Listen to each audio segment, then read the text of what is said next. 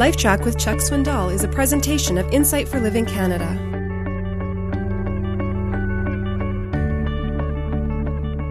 A mother who sees in her child, regardless of the mess that's being made, talent and ability there, she nourishes it, she warms it, so that the child discovers I have talent, I have ability. Now, a question that comes to anyone's mind who thinks seriously about it is what if it's absent? What if self esteem is not there? Well, I don't pretend to be a sidewalk shrink here. I am not a self imposed uh, psychologist or psychiatrist, but I am a bit of a student of nature, human nature, that is. I have made several observations about what happens when self esteem is not there. First of all, we erect defenses. The tough guy on the block has got a self esteem problem. The bully at school has got a self esteem problem.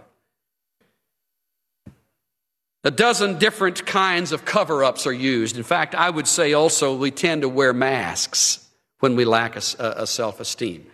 The mask that says, I'll fight my way through life, my fists will do my talking. That poor person has a problem with self esteem. Or the person who says, I'll, I'll withdraw. Or the one who says, I'll conform. Whatever the crowd wants to do, I'll do it and I'll please everybody. It's a problem of self esteem. A very common one in our day is I'll be a clown. I'll make everybody laugh so that everybody will laugh and the attention will go to the funny part rather than on me. One writer suggests some very interesting comments. By making an enormous joke out of everything, the clown conceals the self doubt that churns inside. Phyllis Diller, the frazzle haired comedian, has made a fortune by laughing at her physical disaster. She's the one who wore the first peekaboo dress, by the way. People would peek and then they'd boo. That's what it says here. I'm just reading it. It's Rodney Dangerfield. Who hasn't heard the line, I don't get no respect? Everybody laughs. Joan Rivers jokes incessantly about her ugliness as a girl. She said she was such a dog that her father had to throw a bone down the aisle to get her married. It's Joan Rivers kind of kind of humor, and you laugh at it and you forget that she is, in fact, uh, not that attractive physically, but her, com- her comedian style covers up for what's inside churning.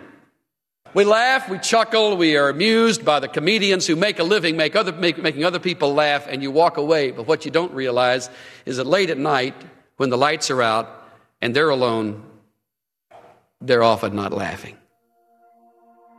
I'll be a clown. I'll, I'll, I'll cover up. I'll, I'll make jokes about my grades which is a lot better than standing up under the peer pressure of all those 3.8, 3.9 people around me. And if I can't make the grade, I've got to have a cover up because you've got to make it to be accepted. If you don't have self esteem. But when you have self esteem, oh, it's altogether different. It's beautiful. You're able to love. You're able to give yourself.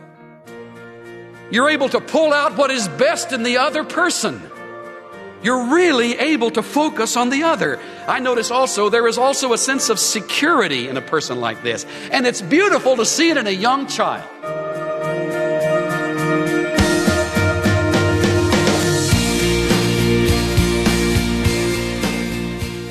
Self esteem develops over time as children are nurtured and cherished.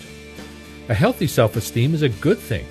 It enables children to love others and to give of themselves. They care about bringing out the best in others, and they usually become confident, secure adults. Nurturing their self esteem takes time. Parents, ask yourself how high do your kids rate on your list of priorities? Are you serious about spending time with them? Knowing your child is the best kept secret of parenting.